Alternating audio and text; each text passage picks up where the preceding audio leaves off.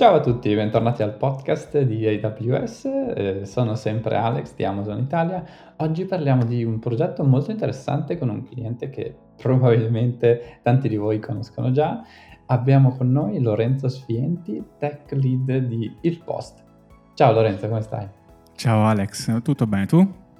Tutto molto bene, grazie per essere dei nostri e anche tu ti devi sorbire la domanda di rito che ormai è un tormentone per eh, anni e anni. Me la sono già preparata. Te la sei preparata, perfetto. Allora ti chiedo da quanto tempo utilizzi il cloud, se ti ricordi quale servizio hai iniziato a utilizzare, immagino anni fa. Sì, allora io ho iniziato 12 anni fa eh, usando i servizi AWS. Ho iniziato, diciamo, i primi servizi che ho utilizzato sono quelli basici, quindi VPC, Amazon EC2, dischi condivisi F, EFS. I primi nove anni ho lavorato in una consulting company, poi mi sono spostato due anni fa al post. E diciamo che nei primi nove anni ho potuto testare un, vari servizi che ogni anno venivano rilasciati da AWS per più clienti, eh, sia lato front-end, lato back-end, con servizi API e anche sulla parte di, di CDN. Molto bene Lorenzo, direi di andare al, al tema di oggi. Ti volevo chiedere, dato che eh, oggi hai questo ruolo di tech lead, se ci puoi raccontare un po' questa esperienza del cloud, il post.it, come è andata negli anni, da dove siete partiti, quali problemi dovevate affrontare ai tempi e poi arriviamo un po' anche a cosa sta succedendo oggi nel 2023. Devo essere sincero, i primi step eh, sul post nel cloud non li ho fatti direttamente io perché sono arrivato già con una situazione di partenza sul cloud. Posso dirti però che ci siamo avvalsi all'inizio di un partner che è AWS italiano 012, trasferendo tutta l'infrastruttura che era collocata in una struttura bare metal in una struttura cloud. Il lavoro è stato diviso in cinque step, ognuno dei quali aveva un obiettivo specifico primo step naturalmente, come tutte le infrastrutture cloud necessitano, è un disegno dell'infrastruttura originale e un disegno di infrastruttura di come volevamo nel cloud. Fatto questo primo step, sono state fatte le scelte sulle risorse AWS da utilizzare, la creazione dei servizi da console in quel momento, la migrazione di tutti i servizi, quindi da bare metal a cloud, e come ultimo step, il più delicato forse, la migrazione dei dati. Questa prima migrazione, a partire dal 2021, quindi quando sono entrato io al post, è stata riscritta completamente con due obiettivi. Il primo obiettivo era dividere i servizi in microservizi e avere tutta l'infrastruttura as code, utilizzando come linguaggio Terraform. Per quanto riguarda il primo obiettivo, anche qui abbiamo diviso il lavoro in step. Il primo è stato l'identificazione dei domini di business, quindi ogni dominio di business viene identificato e gli vengono assegnati i servizi. Per ognuno di questi sono stati identificati input e output, sono stati creati degli use case per ogni dominio e poi si è passati alla progettazione vera e propria. I microservizi attualmente in produzione sono sette. È un lavoro che, come puoi ben immaginare, ancora non abbiamo completato al 100%. Al momento siamo al 40%, però contiamo di arrivare al 70% a fine anno per poi chiudere il 2024, speriamo, facciamo tutti gli scongiuri del caso, al 100%. Il 90% dei microservizi che sono stati realizzati fino ad ora utilizzano una metodologia serverless. Il restante 10% per una questione sia di efficienza sia di costi non è stata realizzata serverless, ma poggia su macchine C2. Tutti i servizi necessari all'app mobile sono serverless, utilizzando Cloudflare, API Gateway e Lambda. Ogni microservizio, questo ci teniamo molto, viene analizzato rispetto sia alla sua efficienza sia rispetto ai costi. Mi piace molto l'approccio Lorenzo e ci citavi prima che il secondo obiettivo invece era la migrazione verso infrastructure as code, quindi dopo aver creato tutto a mano immagino vi siate mossi verso una, una standardizzazione dell'infrastruttura. Ci puoi raccontare un po' com'è che vi siete organizzati? Certo.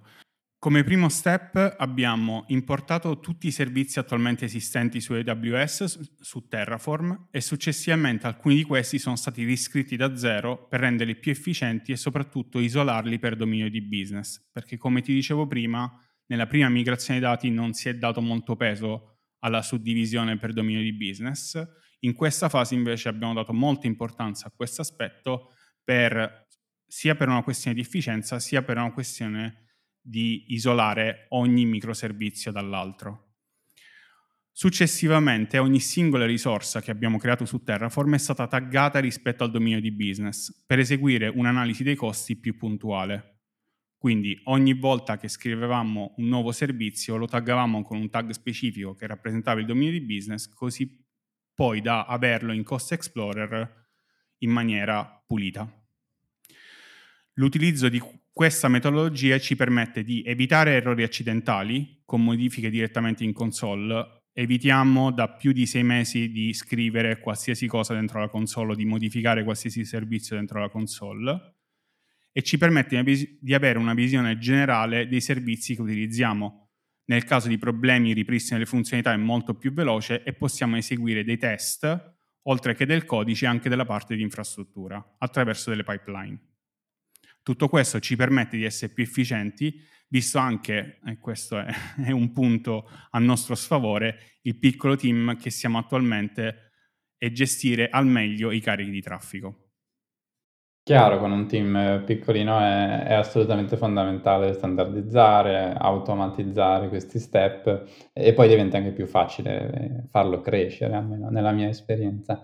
Senti un po' Lorenzo, Oggi che siete su AWS, che avete fatto questo primo step di migrazione, avete standardizzato i microservizi e eh, l'infrastruttura as code, immagino stiate sviluppando qualcosa di nuovo anche. Ci, ci puoi un po' raccontare cosa avete in cantiere? Settimana scorsa abbiamo rilasciato una nuova funzionalità di ricerca che utilizza Elasticsearch.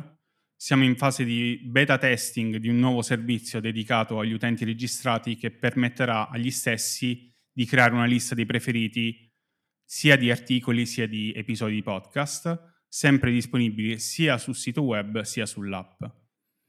Stiamo anche lavorando a rendere il tutto il front-end headless, utilizzando la metodologia serverless. Questo ci permetterà di slegarci dal front-end su WordPress, che notoriamente, eh, forse alla maggior parte di quelli che ascoltano questo podcast è noto, è molto lento con siti web ad alto traffico. Da un lato creeremmo dei microservizi per erogare i contenuti, dall'altro creeremmo dei microservizi che erogheranno le pagine agli utenti. Quindi divideremo sia la parte di API sia la parte di front-end. WordPress nel nostro obiettivo finale rimarrà solo per i redattori per tutta la parte di creazione di contenuti e per la gestione delle, degli abbonamenti che attualmente poggiano sempre su, su WordPress. Bello, anche questo è un approccio che ho sentito implementare poche volte, ma poi i risultati si vedono. Posso chiederti, facendo un altro passo indietro, no, questa fase di, di composizione del monolite, cioè com'è che siete arrivati a questa idea di decomporlo e poi eh, se ci puoi raccontare che benefici vi sta dando oggi poi nella pratica? Sì, l'idea più, più che altro è nata da un'esigenza di avere più flessibilità nella gestione dei vari servizi aggiungendo nuove funzionalità ad uno specifico servizio senza dover intervenire su tutta la struttura. Inoltre questa divisione ci permette di gestire i carichi traffico giornalieri in maniera più puntuale.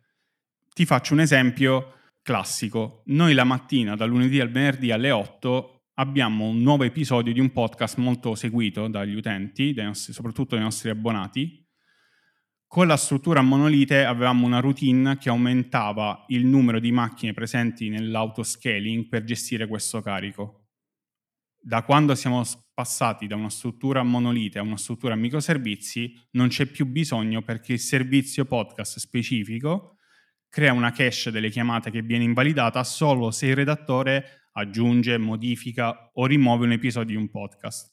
Quindi è isolato la parte podcast rispetto a tutta l'altra infrastruttura.